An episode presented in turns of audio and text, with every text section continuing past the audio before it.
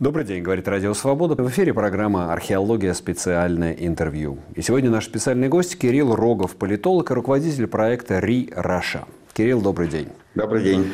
Ну, хочется попробовать подвести итоги непростого 2023 года, хотя бывают ли они эти годы простые, и задать такой сакраментальный и провокационный вопрос. Что, Путин опять всех переиграл? Видите, такой журналистский штамп. А, Путин всех переиграл. В нем есть такая кремлевская я бы сказал, зомбированность. Переиграл, втянулся в длинную войну, которая очень много отрезает возможности, ресурсов, перспектив. На самом деле, то, что Путину удалось, э, и это как бы важно, чтобы посмотреть на итоги года, на вообще в чем они состояли, в чем состоял сюжет года. И есть э, вещь, которая Путину как бы отвечает его ожиданиям и стратегиям.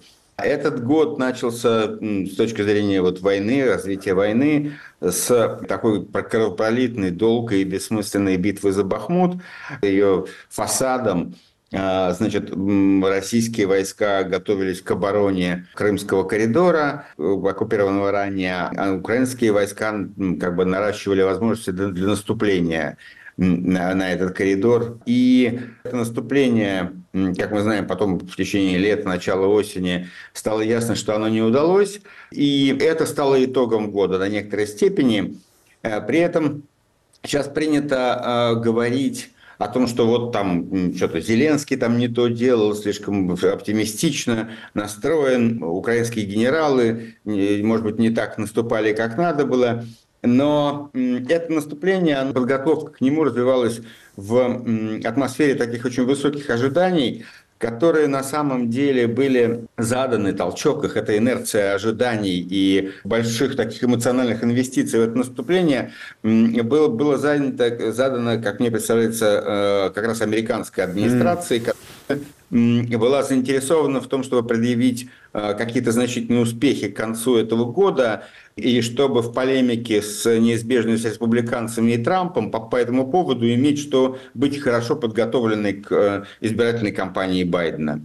И в этом смысле ставка во многом стратегическая этого года определялась вот этим вот желанием в течение года совершить перелом и продемонстрировать его как такое достижение накануне избирательной кампании. года, да. И когда, да, э, американской избирательной кампании, и когда это стало не удаваться, то это вызвало такое двойное разочарование, да, потому что речь идет не о том, что наступление не удалось. А не удалась стратегема некоторая, политическая, внутриполитическая стратегема в Соединенных Штатах. И вот то а, растерянность э, такую, и, которую мы сейчас наблюдаем, а, растерянность, желание возложить на кого-то вину, они в основном связаны с этим. И отсутствие дальнейшей стратегии связаны с этим, с этим вот таким очень большим ожиданием, что вот надо решить этот вопрос в этом году, по крайней мере, показать перелом и показать какие-то достижения. Но это, Кирилл, вот. только один, один параметр параметры. Все-таки, если посмотреть вне военные да. параметры, где Россия научилась, видимо, более на ошибках 2022 э, года, а украинцы как раз не смогли повторить успех. Вместо удара кулаком ударили растопыренной рукой.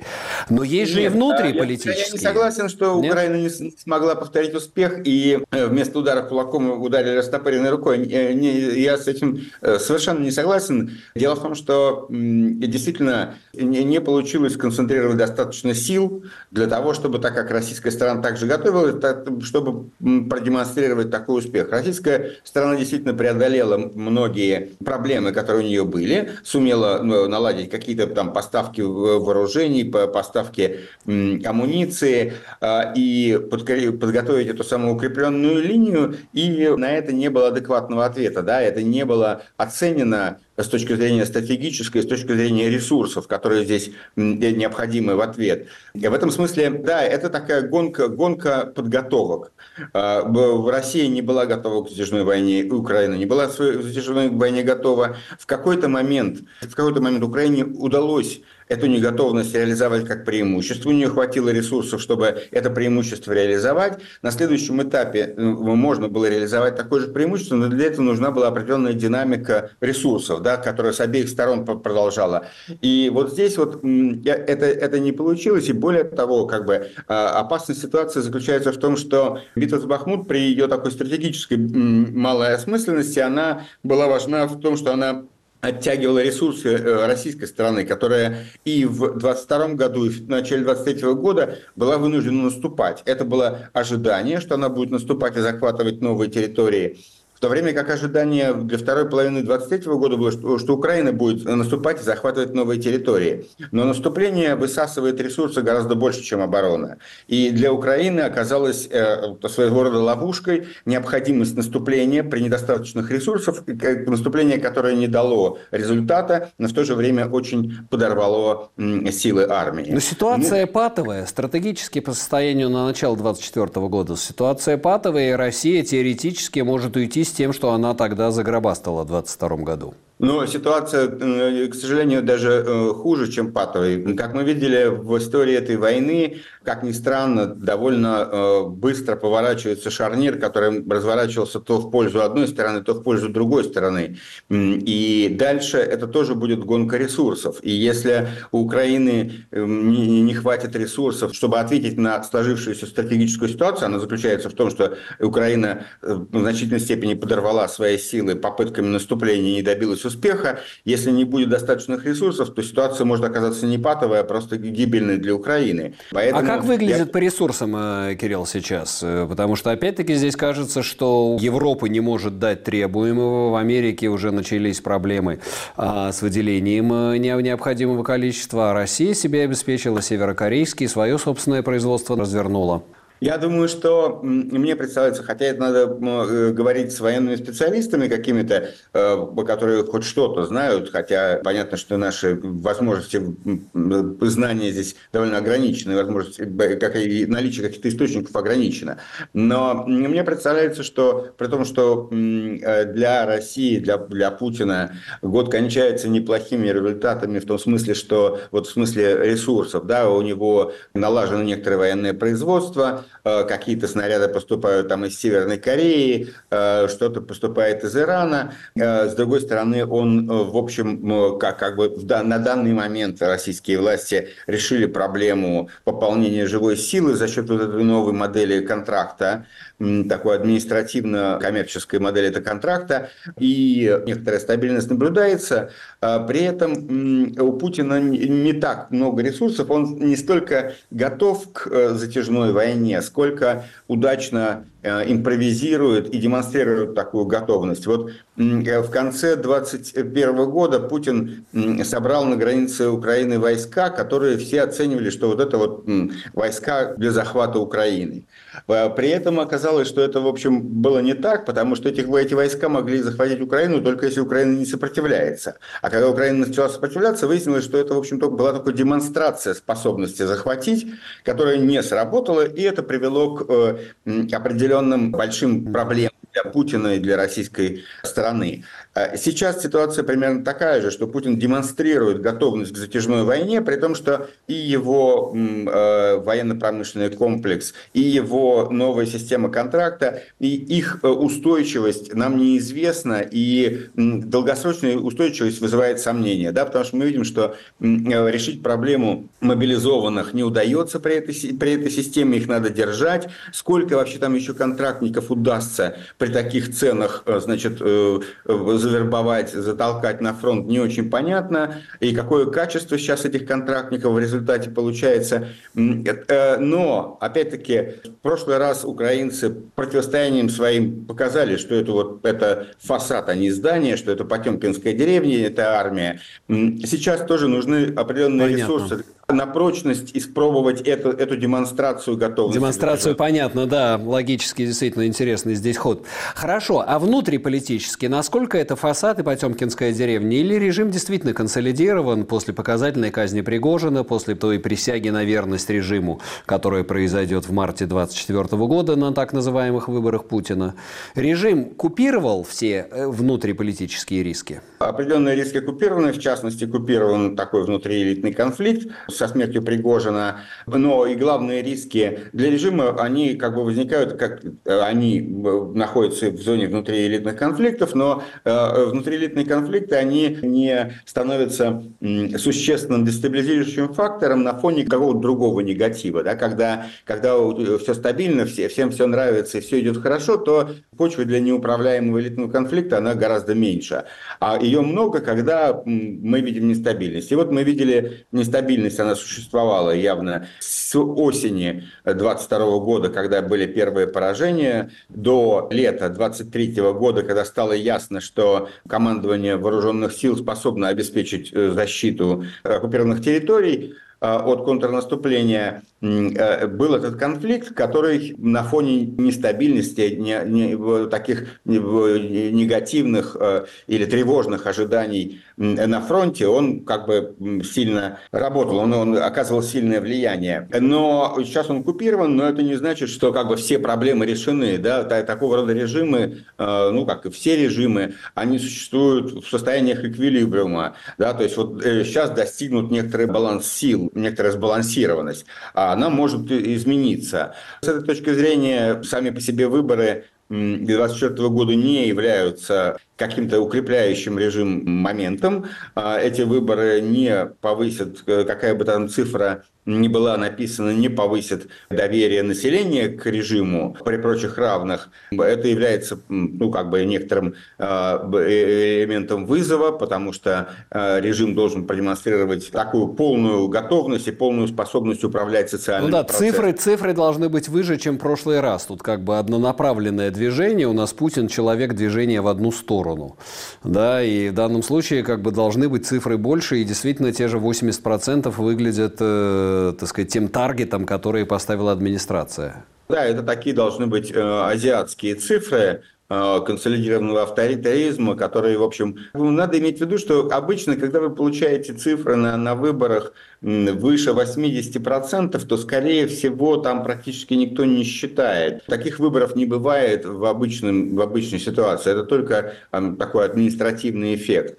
И в этом смысле, ну да, режим будет э, стремиться продемонстрировать вот таким образом такую, такую консолидированность. Ну, я здесь да, послед, последний вопрос, Кирилл, э, прежде чем мы здесь сделаем паузу. Мне почему-то кажется, что вот речь идет, что не от числа голосовавших, а от списочного состава избирателей, да, нужно, чтобы было больше половины.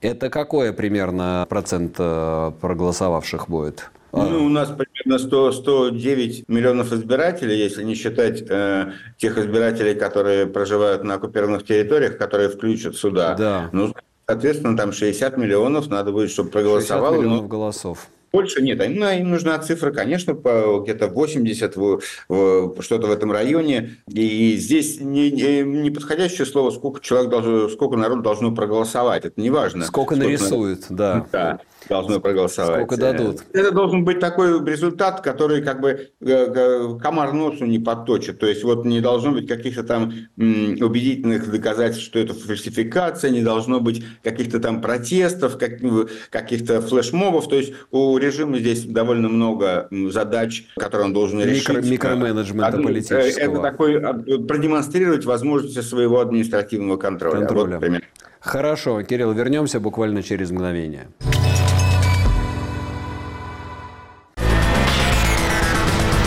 Грани времени. Еженедельная программа «Радио Свобода». Мы подводим итоги недели. Главные события глазами наших корреспондентов. Смотрим и обсуждаем сюжеты. Я, автор и ведущий Мумин Шакиров и мой приглашенный гость. Первый выход в эфир в субботу в 19 часов с повторами в воскресенье.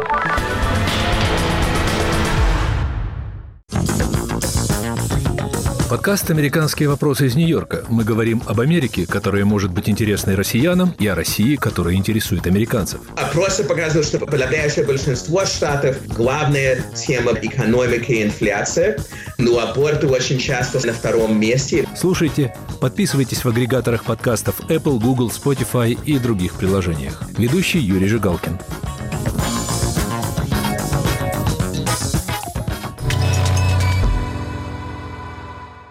Программа археология. Специальное интервью. Продолжаем наш разговор со специальным гостем Кириллом Роговым, политологом, руководителем проекта «Ри Раша».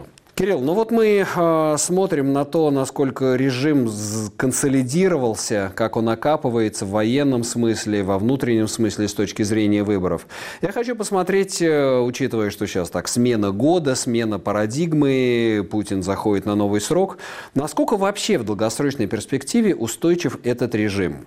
Потому что год назад, конечно, мы говорили бы иначе. Все равно 22 год, часть 23-го были полны ожидания, неминуемой смене, о скором поражении России, о том, что будет масштабирован украинский контрнаступ, как в конце 22 года. Ничего не произошло. Мы видим, что Россия прочно окапывается, получает большой достаточно слой бенефициаров войны, экономика пока что растет. Возможно ли, что Россия вот в этой вот исторической паузе зависнет? На 10 лет, а может быть и не на одно десятилетие. Потому что мы постоянно пророчествуем, постоянно говорим вот-вот, крох режима, скоро-скоро, но он не происходит. И наоборот, мы видим, что сейчас он консолидируется. Ты можешь себе представить пример, что, скажем, Путин правит до пока что, да, в этой каденции до 30-го, в 30-м идет снова до 36-го года. Продолжается вялотекущая война. Почему бы России не зависнуть в этой фазе?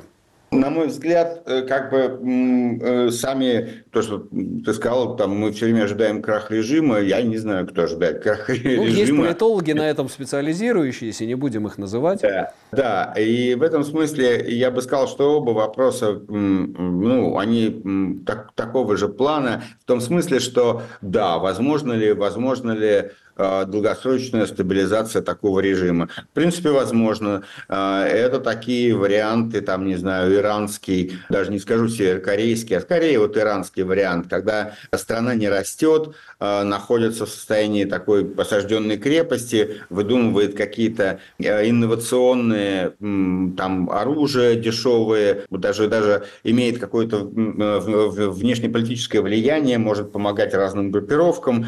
Ну и так вот Э, существует. Э, безусловно, такой, такой сценарий теоретически есть. И так, так э, как бы ни заявление, что вот сейчас будет крах режима, ни то, что в России до 1935 года будет Путин, они ну, с, точки зрения такой политологической не имеют смысла, потому что у нас, у нас нет прогностического никакого механизма, какой-то волшебной палочки, как это узнать. В принципе, то, что произошло в России, это противоестественное событие. Да? Оно противоестественное. Россия не должна была воевать. Российское население не собиралось воевать. В России были значительный там, такой модернизационный потенциал снизу, который находился в конфликте с экономикой такого, э, такого петронационализма. Это был конфликт двух разных Россий. Такой продвинутой России мегаполисов и вот России силовиков-распределителей э, нефтяной ренты. Но вот он на данном этапе разрешился через войну вот в такое плохое равновесие, э, в такую диктатуру. А у нее довольно плохо все эта диктатура в долгосрочной перспективе с тем, как она может, она может только вот ощетиниться и заморозиться. У нее нет потенциалов, потенциала развития, и то, что у нас есть экономический рост, у нас нет, в России нет экономического роста. Э, если мы посмотрим на какой-то долгосрочный тренд, то мы увидим, что там война это потеря, да, это потеря того темпа, того, тех, того роста, который мог бы быть от той точки, от которой мы не росли дальше, как должны были расти, а пошли вниз, а потом восстанавливаемся. Мы на протяжении последних там 20 лет периодически, значит, падаем, восстанавливаемся, немножко подросли, падаем, восстанавливаемся. В долгосрочной перспективе это очень низкие темпы роста. То, что вы построили вместо выброшенной на свалку новую какую-то инфраструктуру для перевоза товаров на восток, на Дальний Восток, но это, это это, это хорошо в моменте, что вот вы построили, значит, это прибавилось. Но вы никому еще пока не рассказывали, что ту инфраструктуру, которую вы раньше построили, вы теперь она у вас там, ну, ее рентабельность вообще упала под ноль. То есть вы потеряли на самом деле, да? Вы не то, что новое построили, вы вместо одного, одной вещи построили, ее, ее бросили и стали строить другую рядом. Она вам ничего не прибавила в ВВП. От того, что вы танки, э, много танков, значит, отправили на войну с Украиной. Ну, конечно, да, производство автомобилей автомобилей упало, производство танков выросло. С точки зрения ВВП никакой разницы. С точки зрения экономики разница очень большая. И она будет оказывать себя, она никуда не денется. Как бы, как бы вы ни, не прыгали, не кричали, что вот глядите, у нас мы все справились, совсем справились. Да ни с чем вы не справились. Вот мне интересно обсудить было бы, ты, вот ты говоришь, что это противоестественное событие война. Но вот мы с тобой находимся в некой такой либеральной парадигме, модернизационной парадигме. С, этой точки зрения, с точки зрения людей, которые 5 декабря 2011 года вышли на чистые пруды, затем на болот, но это все противоестественно. А с точки зрения Дугина, скажем, наоборот, все происходит самым естественным образом. Россия возвращается в свою традиционную историческую нишу. Или с точки зрения макроэкономиста какого-нибудь, я не знаю, Джованни Ориги. Россия Россия возвращается, вот э, рентное Петростейт, нефтяное государство, распавшаяся империя, имперский ресентимент соединяется с нефтяной рентой. И Россия возвращается в ту нишу, из которой она попыталась выскочить за последние 30 лет. А сейчас шарик покрутился по этому колесу рулетки и упал обратно в свою нишу. И рулетка крутится, и Россия в свои ячейки находится. С какой стати ну, из нее а, выходить? В каком смысле все можно свести к этому, э, но Россия никаким образом не похожа сегодня на ту страну, которая была 35 лет назад. Угу. Да? Каким образом? А, это страна с рыночной экономикой, она в чем-то даже может хуже, чем та Россия э, позднесоветская, которая была, не знаю, в каких-то, в некоторых, в некоторых политических аспектах, может быть, и, и хуже, в том смысле, что тогда это был такой постаревший жесткий режим, который уже вот одрехлел и всю свою жесткость растерял, а здесь, значит, есть еще такие, такая борзость, э, это, это, да. это вот, ну, молодые э, технократы. Правый, правый, нет, технократов молодых я не вижу, а вот, э, а вот э, такие, это право, право силовая такая шушера, которая, значит, э, разъезжает на шикарных машинах, хотя ничего не умеет, кроме как бить другим морды. И другие все боятся, что вот побьют морду, а могут и убить, могут выбросить из окна. Вот и эти люди, значит, правят Россией на основании того, что они могут выбросить вас из окна по очень даже несущественным поводам. И в них есть злость, и есть это э, не даже это не злость, это такой, это такой э, наркотический восторг бабла, который придает им много сил. Вот, в этом смысле, э, это вот чем Россия сегодняшняя может быть даже хуже позднего Советского Союза. Как часто бывает э, после гражданских войн в России, после так называемой революции, хотя главным событием тоже в России была не революция там, 17 года, а гражданская война 17-21 года. Вот победители гражданской войны, они вот такие, они рвутся получить то, что им теперь положено, то, что когда они уничтожили старую элиту, они привыкли стрелять, они э, закрыли закалены гражданской войной, и обычно э, режимы, которые возникают после этого, довольно такие жесткие и, и устойчивые. Это и есть такое. Но, конечно, Россия не, а, не, не такая, как она не вернулась в ту же точку, где была. Это другая точка, может быть, не, не очень красивая, но другая. Когда как бы в Германии Э, в 30-е годы пришел Гитлер, то это было очень нехорошо для мира и для Германии, но это не было возвращением в ту точку, где Германия находилась до, до поражения в Первой мировой войне. Да. В этом смысле, мне кажется, лучше такое сравнение, но оно как бы многое выбрасывает. А кроме того, я считаю, что как бы потенциал модер... такой модернизации мегаполисов, да, который существовал в России, это отнюдь не, не только мы, люди либерального дискурса, это там какие-то там, не знаю, 15-20 миллионов э, россиян, которые хотят вот такой жизни, за которыми еще есть 15-20 миллион, миллионов россиян, которые, ну, они более патерналистски настроены, но тоже как бы им, им нравится развитие и то, что происходит в российских мегаполисах. Вот, что им делать в этой системе? Что делать с этим модернизационным потенциалом, который был наработан за последние 30 лет? Куда они денутся? Никуда не денутся. Они, они э, как при благоприятных обстоятельствах, они выйдут наружу. Они сейчас будут молчать и приспосабливаться. А при э, некотором благоприятном моменте, когда э, у режима и вот у его злых элит возникнет какой-то момент сомнений, слабости, они выйдут на, на, наружу, они опять поднимут голову и вот ну, это... как это, 80-е, сценарий 80-х, тот самый модернизационный, тот советский Но... Ну, средний класс, о котором писал Андрей Фадин, он э, как бы взял и понес волной Горбачева. Ну да, и не, не, не только Фадин, там его еще в 60-е годы поискал э, Мальрик, э, этот, этот потенциал, этот э, сценарий. Но тогда это была сложная история, потому что с 17 по э, 40 год были уничтожены несколько слоев элиты, Э, и дошли до самых вот, ну, каких-то социальных низов, из которых происходили там Брежнев и вот эта вот вся когорта да. Э, потом была война, ужасно тяжелая, которая опять все очень негативно сказалась на, на потенциале нации. Но как только начали такой проект э, такой мегаимперии, такой сверхдержавы, которая потребовала достижения технологического фронтира, а значит развития вот просвещенной да, прослойки ее и модернизационной прослойки ее, ее подогревания, то 25 лет и разворот в Европу произошел. Последний вопрос, Кирилл. Михаил, а у нас буквально минутка остается. Вот те самые 25-30 миллионов, не знаю, как их сложно оценивать, те люди, которые потенциально были электоратом Навального, что им делать на выборах в марте 2024 года? Мне трудно им что-то советовать, и это должны, наверное, придумывать политики. Я не, не знаю, как устраивать кампании. Мне очевидно, что до выборов 2024 года у российской оппозиции, прежде всего у той части, которая находится вне России, которая может э, формулировать что-то и заявлять о себе, у нее есть хороший большой потенциал. Именно это, это выгодный ей период, выгодная ей кампания, потому что война не популярна, Путин находится на излете карьеры, от него люди устали, а, он как бы не обещает ничего в будущем, и в этом смысле как бы это хороший момент для того, чтобы российская оппозиция попробовала как бы обрести субъектность в кампании против Путина.